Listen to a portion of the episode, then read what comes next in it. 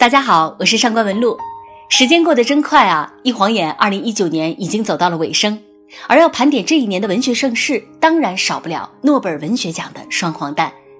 因为二零一八年发生了一系列诸如性侵丑闻与内讧事件，当年的诺贝尔文学奖没有颁发，所以顺延到今年一起颁发。这样就让大家对于获奖人的好奇心格外爆棚。之前就有各种预言、预测和讨论甚嚣尘上，像什么村上春树还会陪跑吗？米兰昆德拉能否顺利上位呢？中国小众作家残雪也成为了备受关注的焦点。而最终呢，两位作家，奥地利作家彼得汉德克与波兰作家奥尔加托卡尔丘克成功加冕，也就是大家津津乐道的双黄蛋。那么这两位作家比较起来，被称为活着的经典的汉德克，其实算是中国读者的老朋友了。二零一六年的时候，他还来到中国参加访谈。汉德克呢是一位国际顶尖级的编剧，早年的时候他就凭借电影剧本《柏林苍穹下》登顶戛纳，在戏剧方面呢也是惊世骇俗，《骂观众》这部作品就被中国导演孟京辉捧得不得了，还把他搬到了中国的舞台上。因此呢，汉德克在中国文学圈里也是有着比较高的知名度的。当然了，能够代表他文学最高造诣的还是他的小说作品。那今天我们要来讲解的就是他的这本诺贝尔文学奖获奖代表作《无语的悲歌》。坦白的说，《无语的悲歌》好像应该是汉德克诸多作品中对读者非常友好的，因为它短小精悍。半自传的性质又让它显得格外的真实，而小说的开篇就一下子吊足了读者的胃口，是一则耸人听闻的报纸新闻简讯。星期五深夜，A.D. 一名五十一岁的家庭主妇服用大量安眠药自杀。读到这儿，读者的头脑中就会出现一连串的问号：这个女人是谁？她为什么要自杀？答案很快就在下一段揭开了。这个女人就是作者汉德克的母亲，而这则真实事件就发生于一九七一年，当时也登在了当地的新闻上。那结果已经摆在你的面前了，很多人都会和我一样，以为接下来就要开始追忆母亲的生命历程了。但是汉德克这种玩先锋文学的人，不能这么简单就满足读者的胃口。他接下来开始絮絮叨叨讲起他自己了，甚至开始写自己创作这本书的思考过程了。当读者几乎都快忘掉了开头母亲的死时，他才话锋一转，又从母亲的出生讲起了。那很多读者都会觉得一头雾水，但是如果你能够耐得住性子，一直读到最后，在结尾处，汉德克对母亲走向死亡的描写，就会化作你的一腔激情和感动。你会发现，这个女人竟然是如此坦然，甚至是幸福的选择了自杀这条路。这种摧枯拉朽的震撼，我至今难忘。读完之后的很久，我其实一直都沉浸在这本书带给我的冲击当中。该用什么样的笔触去写自己母亲的死，而不至于显得矫情和偏颇？用什么样的文字记录，才会让母亲个人的自杀成为全人类的悲歌呢？汉德克的确做到了。那么现在，我想大家一定都在思考，这位母亲到底为什么要去自杀？这个问题，我必须一点点的抽丝剥茧般的为大家回答。在小说的结尾，在作者的回忆中，母亲曾无奈地说：“我根本就不是人了。”那么，人是什么？什么是人？越长大，越能体会到我们生存所面临的困境。那么活着的意义究竟是什么？我们的出路又在哪里？汉德克也正是在写作的过程中，逐渐找到了自己的答案。应该说，汉德克回答了每一个触摸到人生困境的人，无论你是受制于原生家庭，还是时代不公之伤，亦或是被困于死水般的婚姻，还是早早的就失去了自我和理想。你或许都能够在这一篇小说中与母亲共鸣，因为你所能够想象到的痛苦，汉德克的母亲一一尝遍了。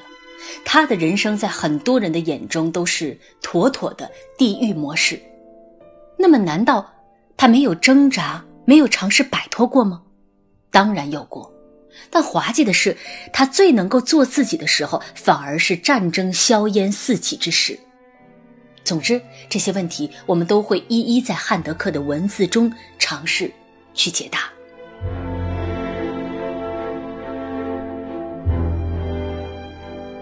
这本书名为《无欲的悲歌》，我觉得是翻译的相当的贴切的，因为整篇小说读下来，你就仿佛看到了一朵饱满的鲜花在你面前逐渐枯萎，一个年轻的肉体在逐渐老去，宛如一曲悲歌，而中间流逝的不是时间，而是欲望。我非常喜欢的一位作家爱丽丝·门罗曾经说过，自己写作的初衷是为了避免失去激情和信念。他说：“上了年纪以后，在某种程度上，就是为了活着而活着。那种感觉，就是人对于事情做出反应的能力被关闭了。这就是危险的所在，像是一头野兽，藏身于老年人心里的最深处。你对于值得做的事，也失去了感觉。”那么，爱丽丝·门罗的这句话说白了，就是在聊欲望这件事。叔本华说：“生命是一团欲望，而没有欲望的人，又能怎样拥有生命呢？”汉德克的母亲也曾经拥有过鲜活的欲望，那为什么到最后他又丧失了生的欲望呢？让我们先从汉德克母亲的原生家庭聊起吧。从小说所透露的信息，我们可以推断。汉德克的母亲大约生于一九二零年的奥地利，同时代的中国虽然也处在水深火热当中，但是都比当时的奥地利显得开放和充满了希望。而一九二零年代的奥地利始终透露着一股腐朽和陈旧的气息。那时，但凡有点用的东西都归属于贵族、地主和教堂所有，贫困是普遍的状况。汉德克的祖上很多代都是一无所有的长工，在同一个屋檐下出生又死去，没有自己的身份，没有自己的财产，几乎和奴隶没有区别。那这种情况，直到汉德克的外祖父这一代才有所好转，但也只不过是有一个能遮风挡雨的陋室罢了。也许是穷怕了，汉德克的外祖父剩下的人生就只在做一件事儿：攒钱。相信大家都看过那种滑稽的新闻，说某某老太太几十年前存下的百元巨款，到今天取出来，钱早已经不值钱了。汉德克的外祖父就是这种人，甭管发生了什么事儿，攒钱才是最要紧的。那他的这种方式，用今天的话来讲，就是消费降级，压抑一切个人的欲望。但是之后二十年代的经济大萧条，就让外祖父多年的存款化为乌有。三十年代的事业大潮又让他再次失去了一切，但是这位外祖父仍旧不死心，他就这样拼命的攒着钱，拼命的节省着。不单他自己要这样，他的孩子也要继承这种可怕的习惯，而压抑自己的欲望。那攒的钱最后都用在了哪里呢？除了子女结婚、工作这种必要的消费之外，像什么读书之类的享受，你想都不要想。所以汉德克说，身为一个女人，出生在这种环境里，从一开始就是致命的。要说有好处，那就是绝对的安全。你可以一眼看到你人生的尽头，无非就是在这片土地上认识一个男人，结婚生孩子，然后老年走向死亡。但是母亲的童年时期恰好就是一个读书很好的孩子，她本可以继续往外走。但是，一切戛然而止。当她成长为一个少女的时候，自然就要开始学习如何成为一个妻子，做饭、打扫家务，恭敬地站在男人的牌桌旁边等待。但是，这种生活，母亲是否能够忍受呢？这个问题，正是要从少女时期的她被重新唤起上学的欲望开始谈起。这种感觉呢，就像是一个人尝过了山珍海味和满汉全席，然后再迫不得已每天粗茶淡饭相对，当然就不会感到满足了。而很有意思的是，母亲想去上学的理由是她想感受自我，当然这也是她平生第一次主动的向他人讲述自己的意愿，甚至去祈求自己的父亲，结果却不尽人意。那么，在青春的刺激之下，母亲离家出走了。大家记住，这是母亲的第一次反抗。对于这种原生家庭的困境，逃离便是最好的方式。一个十五六岁的少女，独身跑到外地打工，甚至辗转国外，从洗碗工、清洁工做到厨师。母亲摆脱了拘谨，变得独立，不再约束自己的天性。汉德克从母亲留下的一张张照片里，从母亲的肢体语言的变化当中，窥见了母亲的巨变。而这段时间，社会也同样迎来了巨变，纳粹德国侵占了奥地利。但是，对于母亲而言，这是她第二次反抗的开始，实现了面包的自由。接下来，就是爱情。因为战争打碎了阶级，冲破了秩序，大家无暇再管你如何生活，不再拿条条框框来约束你。人生显而易见只有一次机会，实现自我变得容易起来。于是，母亲谈起了自己生命中最刻骨铭心的爱情，哪怕对方比他矮、比他大、小气抠门，还是一个已婚的、几乎秃顶的男人。但是母亲还是飞蛾扑火的为这个男人怀了孕，哪怕没有结果。而她和这个秃顶男人生下来的私生子，便是作者汉德克。那么你看，这样大胆的一个女孩，这样向往浪漫和激情的人，又怎能受困于父亲给她安排的人生，站在自己丈夫的牌桌旁边，恭恭敬敬的伺候呢？那么临近分娩的时候，与这个已婚男人分开了，而别无选择的母亲就嫁给了一个当时疯狂追求她的德国军官。母亲并不爱这个军官，但她觉得孩子需要一个父亲。但是接下来，无论是这段婚姻，亦或是母亲的自我，都伴随着纳粹的节节败退，走向了一种无法形容的溃烂。这听起来真的有点讽刺，一个人的自我竟然要从不稳定的社会当中才能偷取。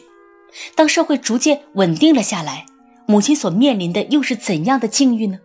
汉德克抓住了一个令人头皮发麻的细节：在母亲所居住的这个信奉天主教的乡下，女人是要知廉耻的。这就意味着干活时的一个舞步，哼唱了一首流行歌曲，那都是异想天开，都会被看作是异类。母亲要做的就是和其他女人一样，要吃得少，保持沉默，同时要保持独属于女人的羞涩。这就意味着你不能想哭就哭，想笑就笑。你高兴的时候要有女人味的脸红，你悲伤的时候要有女人味的克制。那么，处在这样社会环境下的母亲，暗自嘟囔几句，或是唱两句歌，都已然成为了她最大的反抗。是啊。我们都知道，一个人的力量怎能与社会的困境相对抗呢？不妥协已经是我们最大的决心。而母亲面临的困境却不单单止于此。伴随着战争的结束，她与丈夫在柏林同居了，于是她便开始了一种持续的精神折磨。刚才我们已经说到了，汉德克的母亲是在匆忙间无奈地选择了这位德国军官。战争期间，她的丈夫就在外面和别的女人同居，母亲只能睁一只眼闭一只眼。而战争结束了，这两个人相聚了，却开始了相看两相厌的生活。但是他们却无法分割彼此。这位丈夫酗酒，赚的钱不多，但是却家暴过妻子，两个人无法沟通，几乎不言语。但是在外面呢，却仍旧要装作是一对恩爱夫妻。母亲开始真正的面对生活的琐事，面对鸡毛蒜皮的计算。她要学会勤俭持家，他要记住周日的时候穿的鞋子周一不能穿，热腾腾的面包要攒起来明天再吃。于是母亲开始变得像他的父亲，认为自己不应该享受，应该消灭欲望，而这才是令她最感到痛苦的地方，因为她根本无法压抑自己的欲望。汉德克写道：“母亲总是难为情的笑着求孩子们让自己舔一口他们的糖，因为这对母亲来说是生活里唯一的一点甜。坦白的说，看到后来，我才明白汉德克的才华和思维从何而来。如果说他是外祖父抚养长大的，那么世界上或许就少了一位文学大师。影响他最深的，恰恰是这位始终在挣扎着的母亲。母亲厌恶这样的生活，以至于自己拿针流掉了一个孩子。她不要给这个男人生孩子。那这件事，作者只用了一句话轻飘飘的带过，但是留给我们读者的，却是极大的震撼。而这也应该是母亲的第三次反抗。也是最无声，却是最勇敢的一种逃离。从奥地利的家中离开，是外向的；而这一次，对自己身体的伤害，则是内向的。社会、原生家庭、婚姻，无时无刻的不再挤压着这位母亲，榨取着她的人生。她被要求这样，被要求那样，不允许这样，不允许那样。母亲唯一的自我。只能体现在对自己身体的掌控，所以她自己用针流掉一个孩子，就是想证明自己绝非生育的机器。至少这一点是谁也夺不走的。包括他偷偷的尝试抽烟喝酒，也都是他表达自我意志的一种方式。我不知道读到这儿，大家的脑海中是否能够勾勒出汉德克母亲的形象呢？他天性好奇、浪漫。乃至自我，即便是贫困，也不曾让他失去对生活的欲望。他精打细算，腾出钱来让家人吃到奶油，喝到一杯葡萄酒，看到一部便宜电影。他是如此努力的生活着，但是生活仍然有条不紊地剥夺着他身为人的尊严。汉德克写下了成长过程中所目睹的一切。他看见母亲一次又一次地祈求自己的亲哥哥不要解雇酒鬼丈夫，他恳求检查非法收听的人不要没收家里的收音机，他为了证明自己的贫穷，在各个机关中奔波，他为当时在上大学的儿子申请贫困证明、申请补助和津贴。女人之间见面不问好吗，而是问好点了吗？因为伤痕不会消退，只会不断的积累。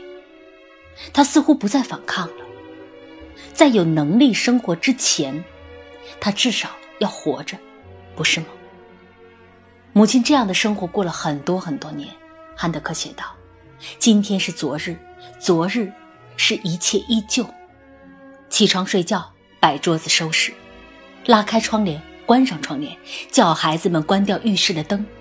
好了，今天的活干完了，就这样日复一日。”以同样的方式与同样的事打交道，母亲最终生了好几个孩子，孩子们长大了，属于自己的时间多了，活着的难题也解除了，但生活的困境却来了。除去了母亲这个标签，他还剩下什么？他的自我去哪儿了？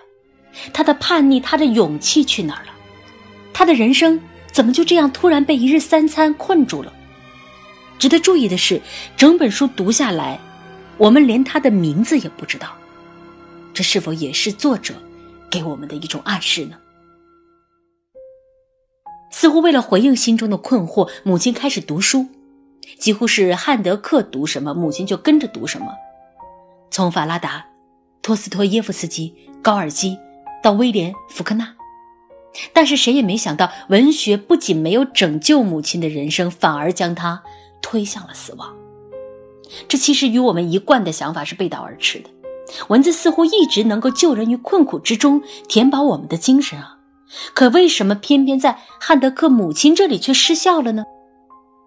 因为母亲读书不是像我们这样抽丝剥茧一般的去读，为了看到更大的世界而读，为了获取更多的智慧和见解而读，我们可以说是带着某种目标去读书的。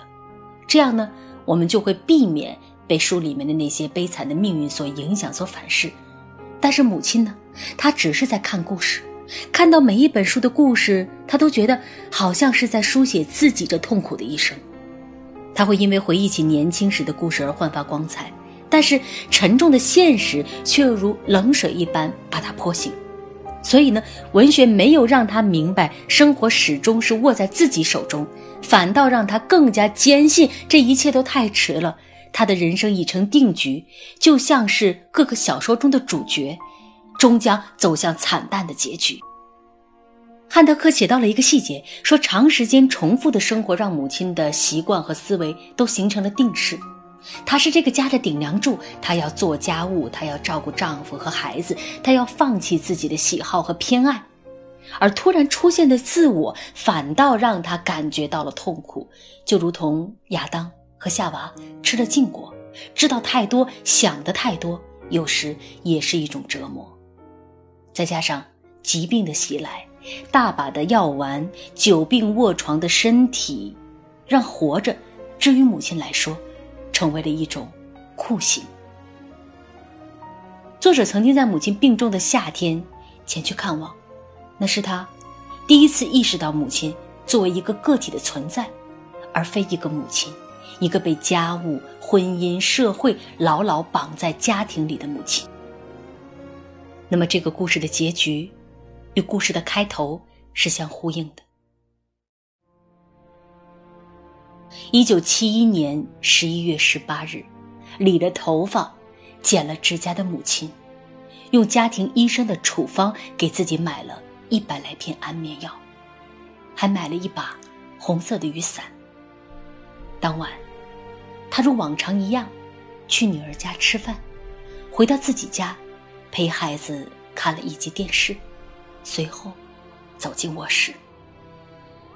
在吃下所有的药物之后，他换上了体面优雅的睡裙，穿上生理裤，又套了一层纸尿裤，把自己的下巴用头巾扎紧，然后躺在床上，双手叠放在胸前，静静的等待着死亡。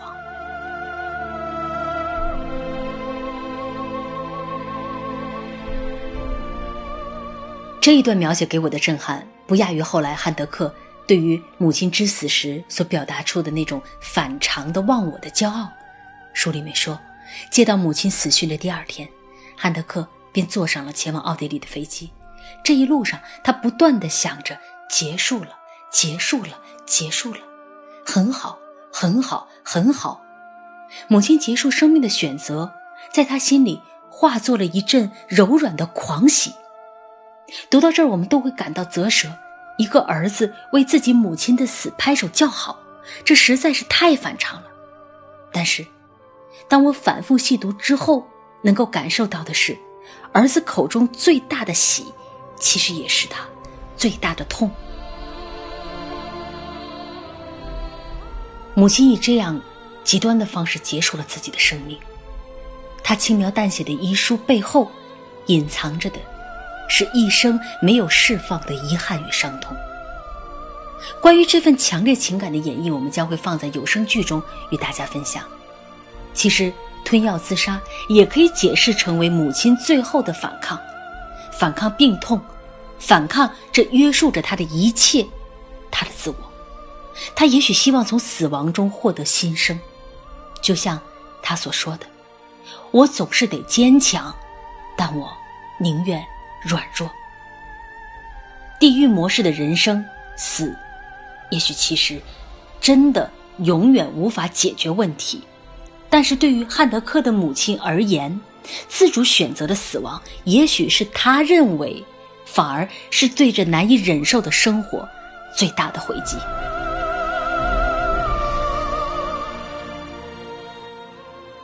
无欲的悲歌》这本书看似全篇在讲母亲，而书中另外一个无法忽视的主角，正是作为叙述者频繁出现的汉德克。